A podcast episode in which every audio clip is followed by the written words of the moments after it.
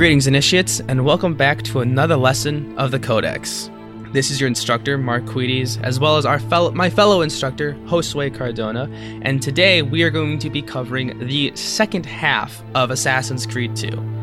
And this time, I'm gonna let Josue here take control of the recap and talk about Venice all the way to Minerva.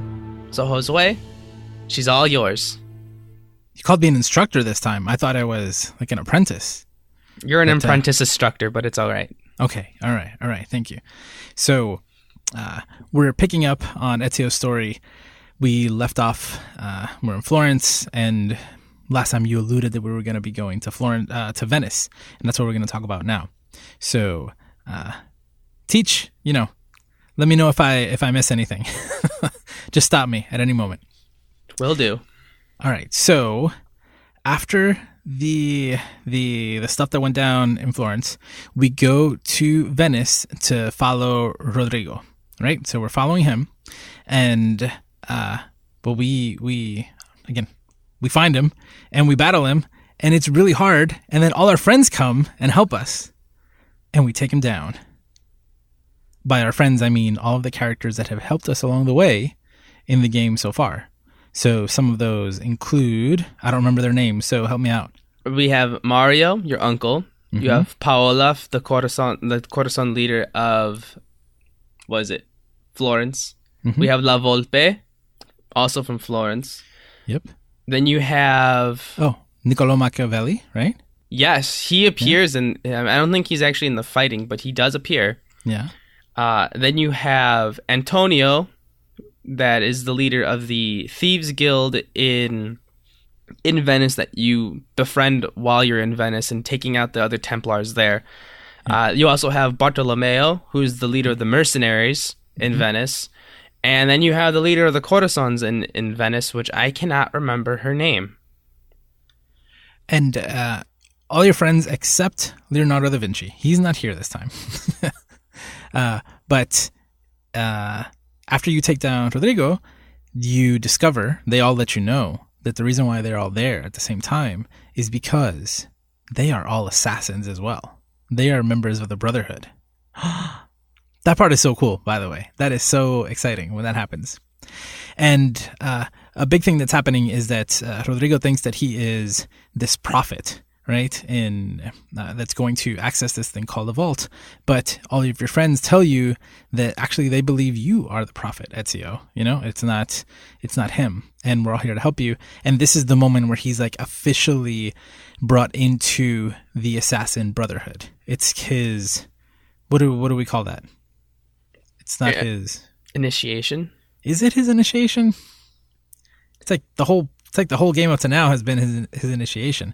It's like Induction. yeah, that that works. Yeah, yeah.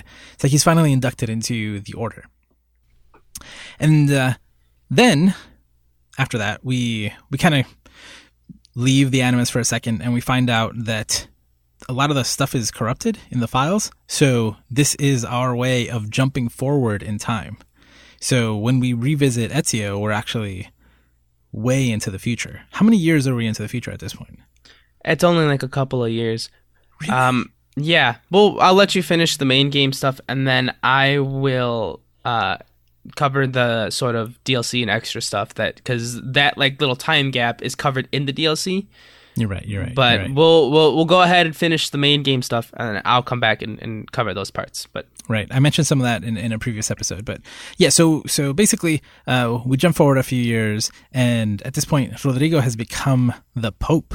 He's become Pope Alexander the Sixth, I believe, and he. Uh, we find out that the papal staff is actually one of the pieces of Eden, and Rodrigo thinks that he can use this to open up the vault. We discover that the vault is actually under the Vatican. So Ezio goes to the Vatican to confront Rodrigo and to, you know, try to stop him from accessing this vault. Am I doing good so far? yeah, you're doing pretty good. All right. So then we we have like a few things happen, and then we we actually confront uh, Rodrigo, and he uses the power of the staff to to fight us. But we we end up defeating him, and now I forgot where the apple came from. Where was the apple? Was the apple already there, or did we have the apple? Yeah, you had the apple. We had the that's, apple already. That's how. That's the whole reason why you end up fighting Rodrigo in Venice in the first place, and where all your friends come because they, uh, Rodrigo sent men to Cyprus to get the apple, and when they brought right. it back, Rod, uh, Ezio infiltrated, posed as one of their guards, and tried to fight Rodrigo. And then Rodrigo fled when everybody, you know, overpowered his guards, and he fled. And that's when Ezio had gained control of the apple. Right. So now in the same place we have the apple and the papal staff. Uh, Rodrigo is defeated, but uh, instead of killing him, Ezio says that he's killed enough people already. Which, side note, I, I did not like that. I think you know why him of, of all these people. Uh, I don't know. That's just my opinion. So then, when Ezio holds the apple in one hand, the papal staff in the other, the vault responds and opens up for him and then he enters the vault, which we had no idea what it what it was. Right? Again, there's this prophecy, all this stuff, um, but it turns out that he he apparently was the prophet because it opened up for him.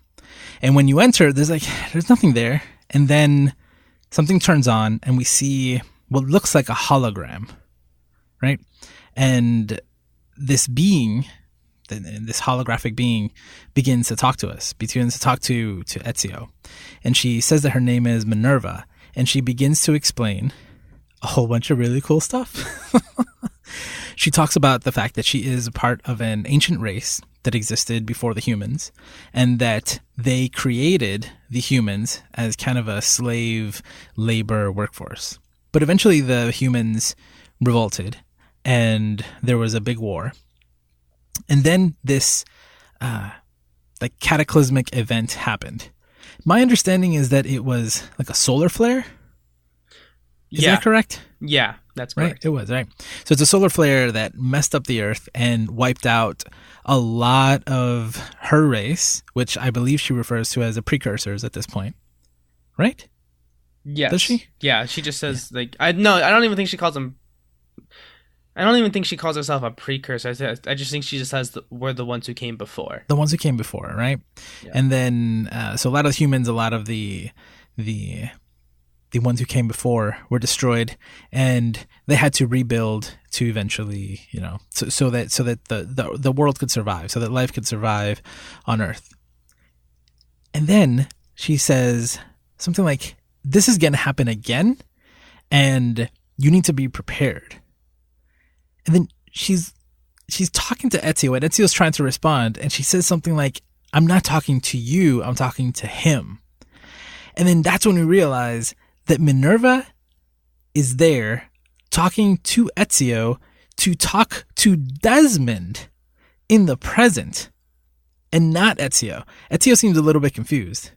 And she is relaying this message because what needs to be done would be, you know, again, in, in this present time. So again, she knew that Desmond would be tapping in to Ezio's memories, and that's how she knew that she could get a message to Desmond and, and his allies. Which is so cool. Which is so cool. and uh basically I, I I think Desmond is like, what the fuck? And then and then we go to the present day stuff, which we already talked about, which is the the infiltration of the base and Vidic getting away and um, Lucy and, and the rest of the assassins getting everything together to move to another location. I think that's it. That's the end of the game. Yeah. Yeah, yeah, yeah. You pretty much you you did it better than I did because you did it in less time. I probably wouldn't be done if I tried to explain everything. Just trying to hit those important notes. Oh, and again, like just oh, the stuff with Minerva. That, that that scene is so so so cool.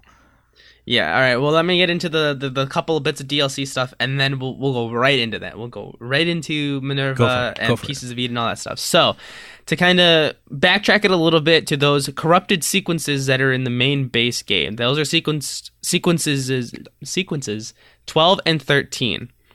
Now later on they become DLC, and it covers uh, the Siege of Forlì and the Bonfire of the Vanities, which was if for those who know history, that's when Savonarola came to power in Florence. So after Ezio retrieves the apple, he goes to Forlì as a way to keep it protected because he thinks that Caterina could keep it well defended. But of course, there's something going on. I there's these two brothers that are hired by the Borgia to kind of cause trouble, and they end up kidnapping Caterina's children. Now, in the process of Ezio saving the children, uh, the uh, the brothers themselves Ezio eliminates, but uh, during this whole onslaught and raid of Forli, Ezio gets hit by a blast, or he's in, caught up in a blast, and uh, he ends up dropping the apple. Now, after he drops the apple, there's a weird hooded monk that comes by and grabs the apple. And as Ezio's sort of recovering, uh, he's like, no, stop, don't touch that. But of course, he ends up passing out from the pain. So then he wakes up later, and Caterina says, you know, oh my god, thank God you're alive, but I'm sorry, you know, we lost the apple. And at this point in time, uh, as before he leaves to go back to to Florence, uh, Caterina hands Ezio a map saying, "Oh, this was my husband's." uh, that he was going to give to the Borgia, but this map will tell you where the rest of the codex pages are. Because when you get to the, the last sequence or, or before you fight Roderigo, uh, Rebecca states to you that at some point Ezio had uh, obtained a map. So that's how like you can get the rest of the codex pages uh, if you don't collect them all uh, up until that point. Uh, but that's besides the point. So after that, he discovers that it was Savonarola that was the one that took the apple and went back to to Florence and gained control. And at this point, this is when the bonfire, the vanities happen. So Ezio has to start a riot amongst the people to kind of try to overthrow Savonarola in order to get the apple back. And that's exactly what he does. And at this point, he's he's there bearing witness to the burning of Savonarola. And Ezio thinks that it's very cruel and inhumane. So he goes and he puts Savonarola out of his misery before he can be burned alive. And at that point, Ezio gives this very grandeur speech about um, how you know we need to exercise our own free will. We need to choose our own path. If we just sit there and blindly follow, you know, those who try to rule us, you know, it's going to lead to our downfall. That only we can be our own shepherds, and that you know, if it wasn't for the help of a few strangers, you know, I wouldn't be here because I was just like you guys at some point. So go off, be your own people. Don't follow me or anybody else. Be yourself, essentially, which is really cool. And at that point, then, uh, with Ezio having fully recovered the apple, he heads back to Monteriggioni, and that's where you pick up with Sequence 14 and doing all the stuff with the Codex. Now, another quick, quick, quick little side thing that I'm not I'm not sure a lot of people might know about is that along with the DLC, you actually unlocked unlock what's called the Auditore Crypt. It's one of those hidden things you can access while you're upgrading Monteriggioni. Now, there really is nothing too special other than more lore, and it's really just the story of Ezio's uh, great great grandfather and how he got inducted into uh, the Order of Assassins and how he had, his their real name isn't actually Auditore. It was something else, but upon uh, immigrating to Italy and becoming an assassin, he donned the name Auditore. And it's just really cool little lore building stuff. It's fantastic. If you didn't know about it, now you know about it. Upgrade the well and go down there. It's fun stuff. All right, now with that out of the way. But I do want to mention one thing. Uh, nope. In one of those DLCs, when he gives that speech, is when he says, So many years have passed since my parents were killed, or since my father was killed here, and, and all that stuff. And, and I, I double checked, and when his parents were killed is in 1477. And when we enter the vault after defeating the Pope, it's 1499. So in this game, 22 years pass from the beginning to the end. So when he starts, he's about 17 and he's 39 or 40 when the game is over. And you can kind of tell, like at the beginning, he looks super young. And later on, he, he, he looks a little older. He's got that, that, that amazing beard. God, it's like the envy of me right now. Like I, I want that beard. And that voice, honestly, his voice is so deep by the end of the game. It's just ah. and but I don't know. There was some confusion about how many years had passed, but it seems to be 22 years. Yeah, yeah. That, that's on that. Well, you did the research, so technically 40 because we see him as a baby, but that's besides the point. All right. For Desmond, so now, it was just like an afternoon. yeah, yeah, more or less. All right, so now that we have the entire game covered, let's talk about the three pretty much key characters of this second half, which is Ezio, Rodrigo, and Minerva. So for starters, let's talk about let's talk about Ezio and his development over over the second half. So with Desmond, or I'm sorry, with Ezio, uh, you know, after you get into Venice, you know, he has more names and he's trying to track down these people. And at this point, it's all just, it's still about that vengeance, but at this point now, it's turning into something more of uh, just doing what's right. And as the game so as the game progresses, as you continue to learn new skills, um, and there's at some at one point after murdering uh, a couple of Templars, I can't remember their names. Their names are escaping me, um, but he's soft sitting on a bench on his birthday, and that's when Rosa, who is one of the thieves that uh, he meets along the way, she comes by with this manuscript about uh, for the ship log for the ship that sails to Cyprus that I mentioned earlier. And at this point, Rosa asked him like, "Oh, what's wrong? Why are you feeling? Why are you looking so down if today's your birthday?" And he said, "You know, you know, so many years ago, my brothers and my father were killed, and you know I'm still nowhere close to avenging their deaths. You know, it's just it's very hard on him, and and knowing that all this time has passed and it seems so long ago but at the same time it's still with him and he's still carrying that that grief and that burden.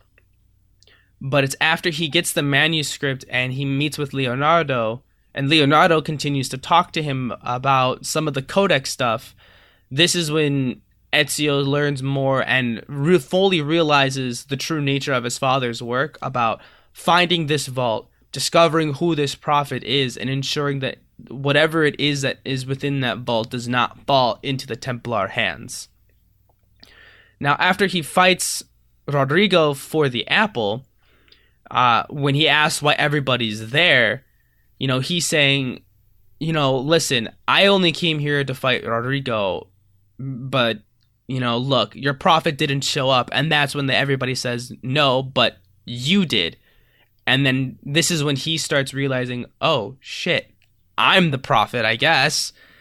And that's how he gets inducted into the order and he fully takes on that responsibility after receiving all that secret training from all these different people that um, have been helping him throughout the tracking down all of his targets and finally narrowing it down to Rodrigo. So, did he know? Is this when he discovers that his father was an assassin, or did he learn that before? Oh, he learned. Yeah, no, he learned that really well before. Really early on, right? Yeah, yeah his uncle told him, right? Yeah, well, during the training segments, that's when uh, you get little sound bites, and that's when they yeah. have like a conversation. That's when he finds out. But he yeah. agrees to take on this work, but it's really just to avenge his family. It's only at this point does that switch from not only does it involve avenging his family, but now it's for the greater good of mankind because now he sees what they're all about and he knows just how wrong it is and how important it is for us humans to have free will, to be have the ability to make our own choices. Yeah. And this really shows in the final battle when he's fighting Rodrigo, right before they have the staff and the apple basically fighting one another. When you jump down to kill him, Ezio says, you know, I thought I was above this, but I'm not. And that's when he says his his signature line, Requiescat in pace, and then goes to kill him, and that's when Rodrigo f- uses the staff and fights back.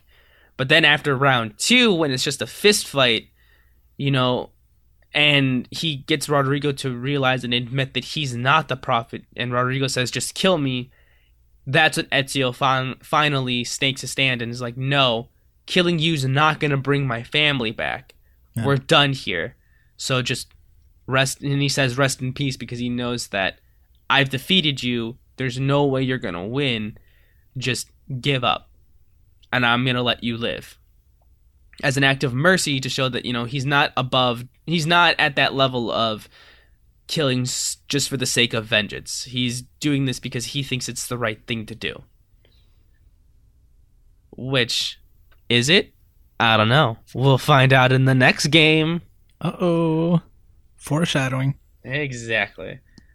All right, so that's and and this is where we see Ezio's character start, and really, I'm sorry, this is where you see Ezio's character, uh, really end at this in this game, and you really take a look at the whole, uh, as the the whole timeline of what's going on here. Like like you said earlier, we see Ezio for real when he's 17 years old, and he's just a rambunctious teenager just trying to live life to the fullest. And after a series of unfortunate circumstances, you see, you know, 20 plus years of of time of experience, of battle, of you know, all these things that he's done shape him into the man that he is at the end of the game. Yeah. And also the thing that happens when he sees Minerva and she's not talking to him, like that couldn't have possibly made any sense to him in in terms of knowing that a descendant of his was going to get that message instead of him. Like but we don't see anything after that moment, so we don't know if this affected him at all. If the knowledge of that civilization how it affected him. I'm I'm assuming it did in some way. But we don't see that. Not in this game. Not yet, but Yeah. we will at some point. Well, yeah, but we're talking about just this game. You're right. You're right.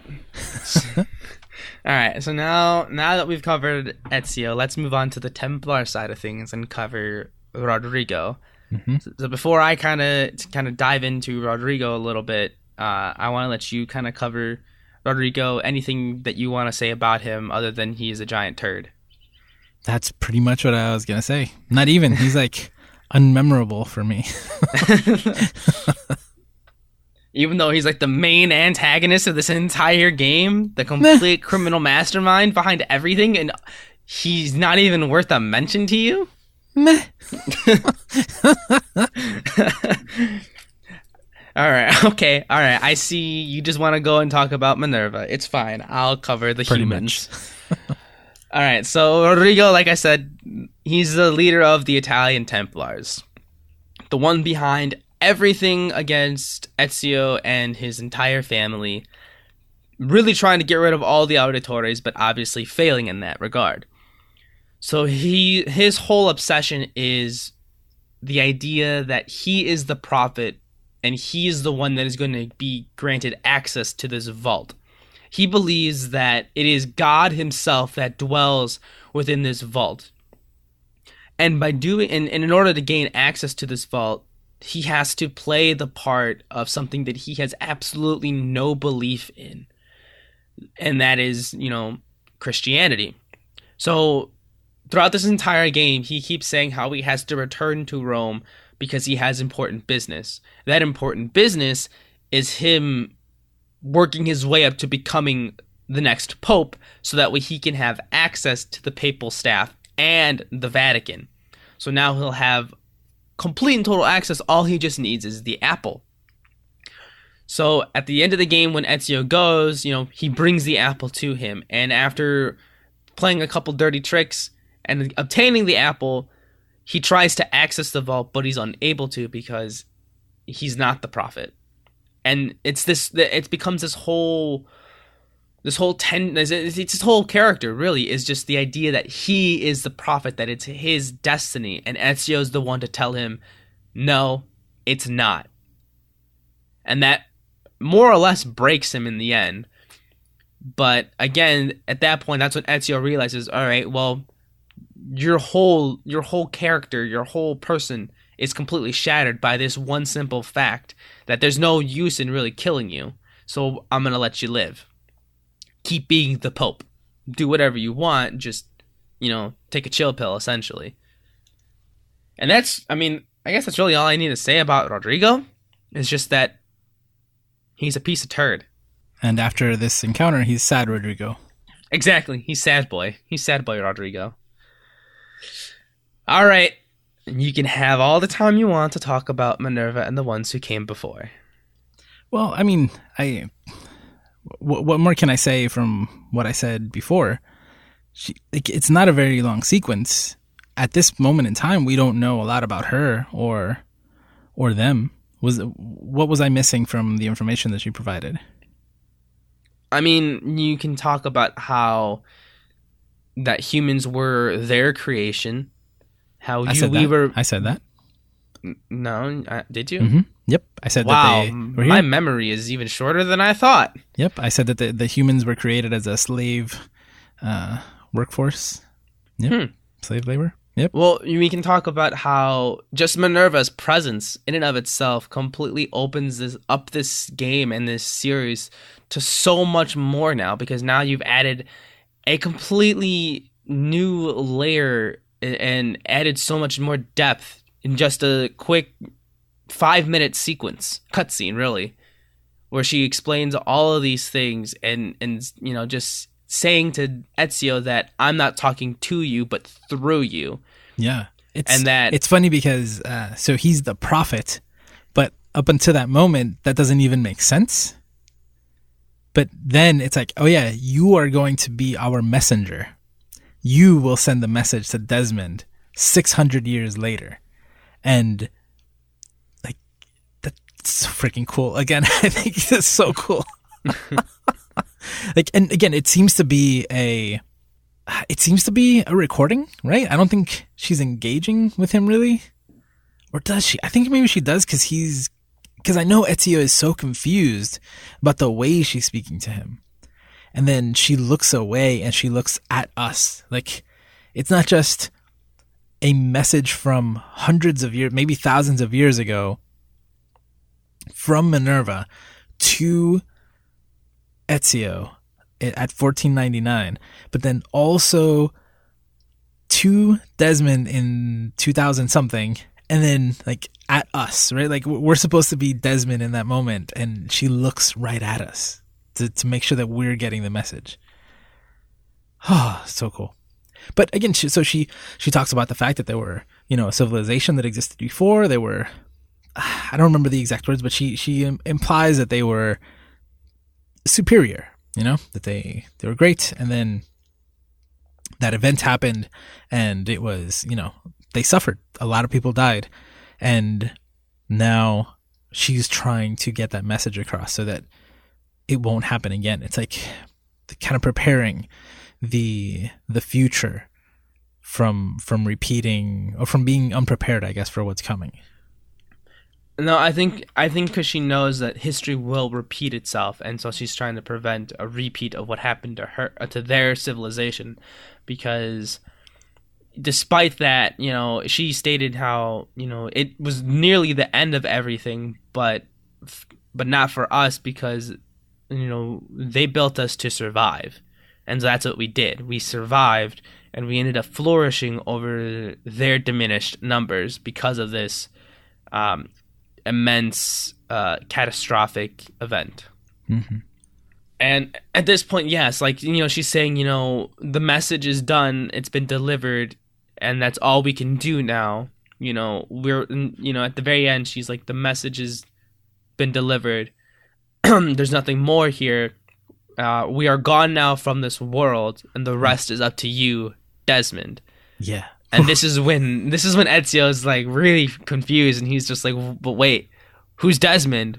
Like, Yeah. who are you? Like, what are you talking about?" And then she just disappears. Yep. Oh man. so cool. So, I, I, you know, we can't really talk about the ones who came before without talking about their their creations, their their machines, and of course, like the, the two main things of this game that you're kind of pining after, which is the Apple of Eden and the Papal Staff. So let's get into the pieces of Eden here. Oh snap. So first, we'll talk about the the head honcho itself, the Apple of Eden here. So they call it the Apple of Eden because it- it's it's a artifact that's supposed to provide the user or the wielder with immense knowledge, which can also be tied back to Adam and Eve with eating the f- the forbidden fruit, which we'll talk about that in a little bit.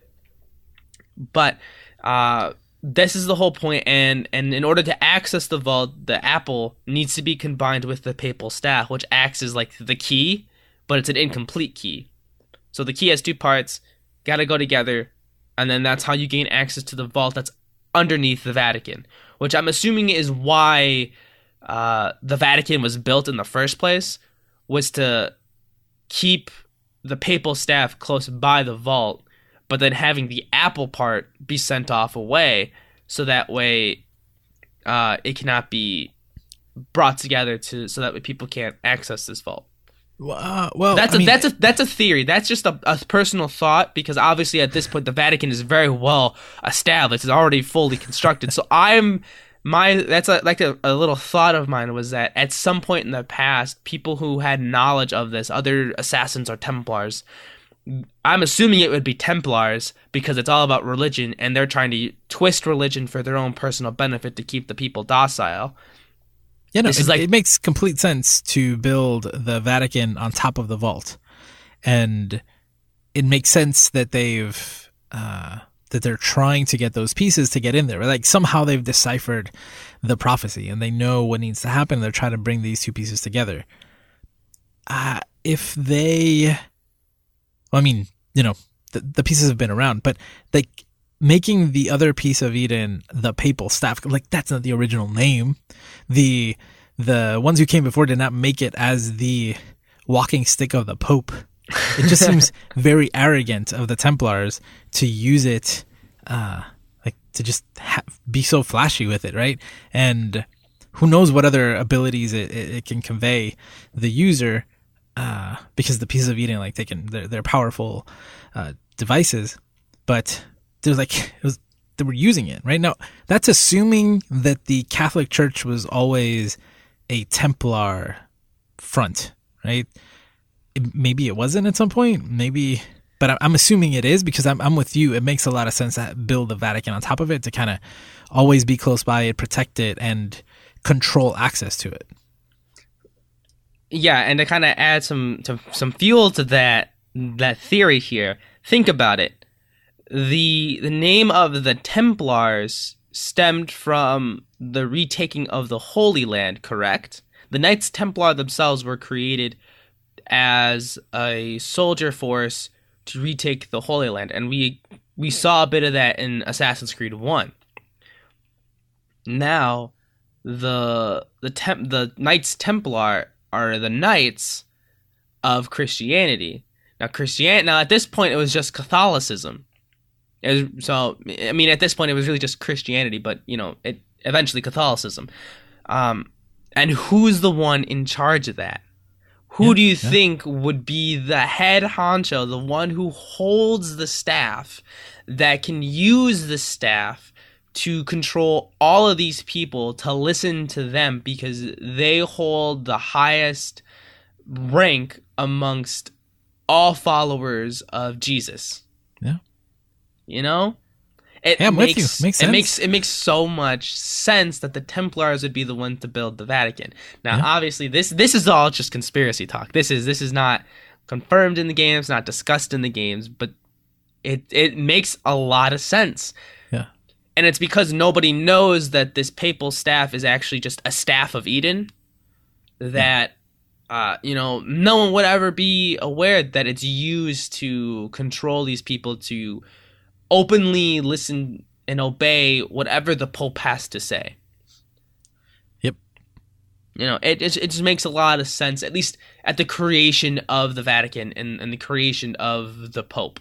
Now, at this point, I don't think every single Pope uh, has been, you know, the leader of the Templars. I just think that at this point in time, Rodrigo, who happened to be the leader of the underground Templars, gained control as the Pope and now Mm, the staff. I don't know. I think. Hmm.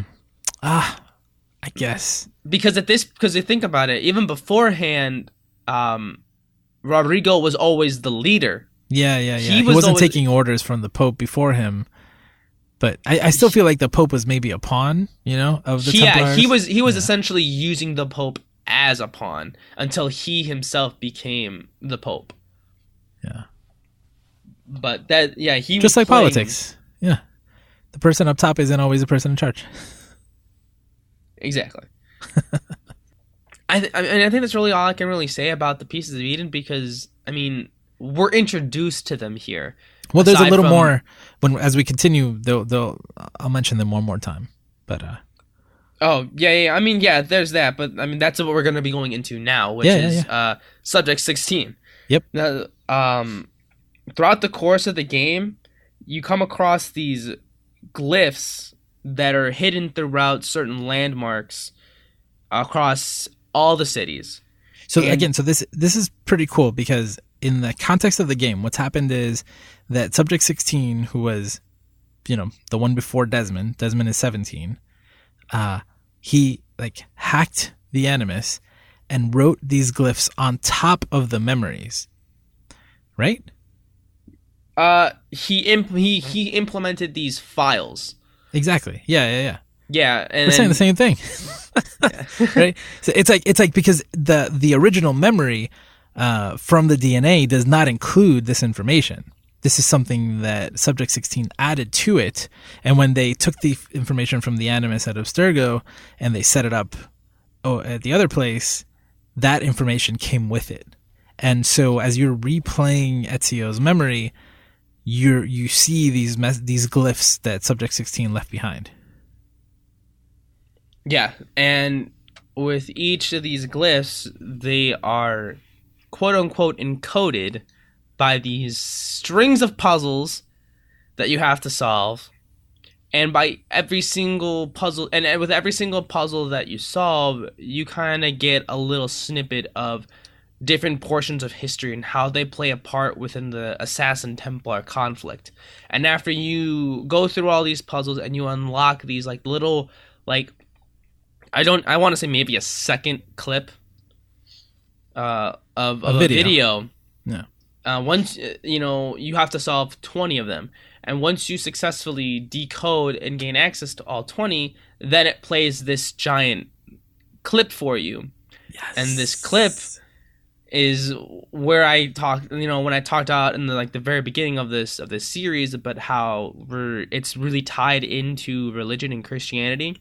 This part right here is one of the big points about it. Well, well, I mean, I One of the it's big tied points. into it, but it's more like you know these historic events are have inspired the stories that are then used in the Bible, and I'm assuming in, in other religions too. The same thing happened, and so you want to go through what happened in the video? Yeah, I, I was just gonna say that's kind of what I meant by it being tied to religion. But yeah, yeah.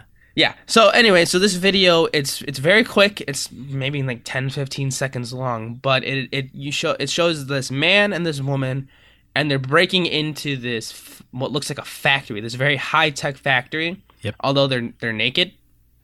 And um they they climb to the top of this of this building and they're looking out over this like green luscious scenery and they they ask if they like I think the man asks the woman if he has if she has it and she pulls it out and then she turns around and says Adam and then he shouts Eve and then it cuts to black and that's it. Yep. So my understanding is that what they're running through, right? It is a factory, and it's the factory where they're making pieces of Eden. Exactly. And, And, so probably they stole the apple or that, that piece of Eden that we refer to as the apple from there.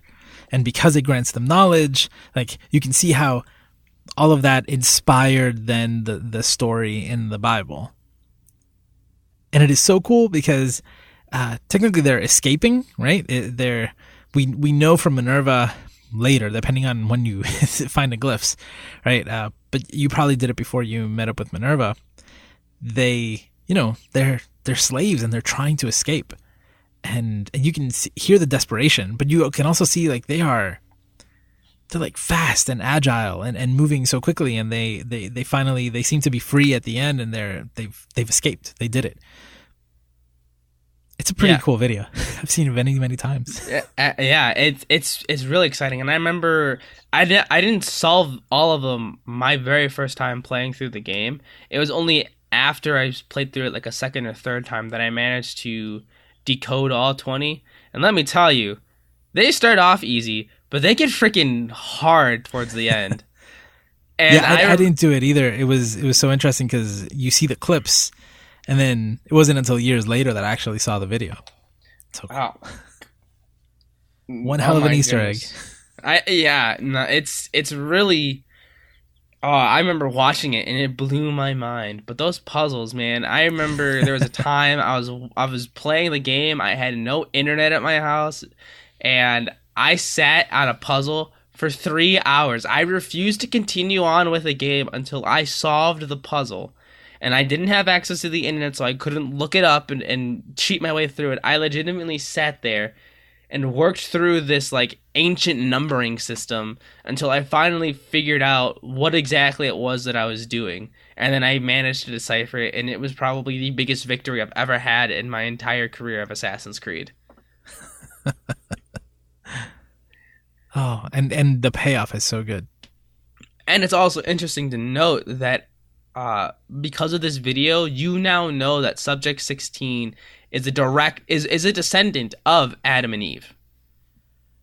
Because it says Subject 16, Yeah. but the era is classified. So that means that means Abstergo was able to tap into Subject 16's memory into this time period. They managed to go that far back into things, or at least yeah. Subject 16 himself was able to crack open more and synchronize with uh, with you know his memories from that far back. Huh. Yeah. And Yeah. probably discovering this was how Abstergo became so obsessed with trying to find these artifacts and and learn more about the ones who came before. That's a good point. That's a really good point. Because, yeah, he's just. Uh, Subject 16 hid information that he found, right? That's not. This is different than us tapping into Desmond's ancestors. And and you're right. If if he saw that. So, since he hid it, do you think that Abstergo. Well, I mean, they must have seen it too, right? While they were monitoring him. No, that was the thing because uh, Lucy would state that they would leave him alone in there sometimes for days at a time. Oh, you're right. You're right. So and and at the very beginning when you find the first glyph, he even states he's like, you know, I've split this into 20 pieces and locked each with a key because you can't be too careful because he doesn't want them to know. right, right, right, right, right, right. Makes sense. Whew. And it it just so happens that him and Desmond happen to share Ezio as an ancestor. And I'm assuming that at that point Subject 16 knew about that and that's exactly why he did this. But but anyway, but if, if they share Ezio as an ancestor, which you're right, then they also share Adam and Eve. Like there's Uh Ezio could be from a different from like his mother's side or father's side and Adam and Eve can be on the other parents. Cuz we don't know who exactly is that's what. Right, Just that's right. That's you know, right. it's all about, you know, lineage, but we don't know subject 16's lineage You're right. and You're right. which side is what. You're right. Could be. So, Well, Man. that's it. That's that's the first part of the Ezio trilogy. yes it is. It's Assassin's And- Creed 2. Yeah. Oh my goodness gracious me, man. That whew. I mean, is there is there now? Granted, I haven't at this point. After this, I, I kind of skipped around in the series, and I will be playing uh, for the first time the next couple of games uh, as we as we go through them. Versus like like I knew one and two, but uh, is there a better like ending or or WTF, WTF moment at the end of, of of a game of any game as this? Like this has got to be. Oh, it's so good. Wait, you've never played Brotherhood? Never played it. Nope. You've never haven't you've never seen any clips or videos of it? Nope. then just wait till the ending of Brotherhood, man. Oh man. That is a big. I remember playing through that my very first time and seeing the ending. That was the biggest WTF moment of my life. Whoa, I literally whoa, sat that's there dumbfounded. Okay, okay, stop, stop, stop, stop, stop. That's just okay. That's a, that's a that's a good tease for the next few episodes. oh, yes, it is. I, Yes, oh, I have is. the only thing that I have done is I went through all of Desmond's history around around the time when I played. It was probably Unity. I was really curious about how Desmond's story ended, and then I saw I kind of read through and saw all the all the clips of everything that happened with Desmond, but I didn't.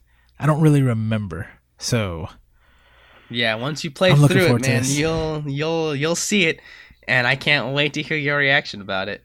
Ooh, cannot wait. Cannot wait. All right. Well, I think we've covered just about everything, and so I think that's going to end it for today. All right. So this concludes today's lesson of the Codex. Uh, hopefully, you guys all enjoyed today's lesson. I know we sure did. So, again, if you guys need any assistance about anything, feel free to put it out there on our forums at uh, forum.geektherapy.com. And if you want to chat with us, your fellow associates, or initiates, I should say, about uh, anything and everything related to Assassin's Creed, feel free to go to the Assassin's Creed channel on our Discord at geektherapy.com slash discord. So, class is dismissed. We'll reconvene next time, and we'll be talking all about the lovely and amazing Assassin's Creed Brotherhood. So, take care, everybody, and remember nothing is true, everything is permitted.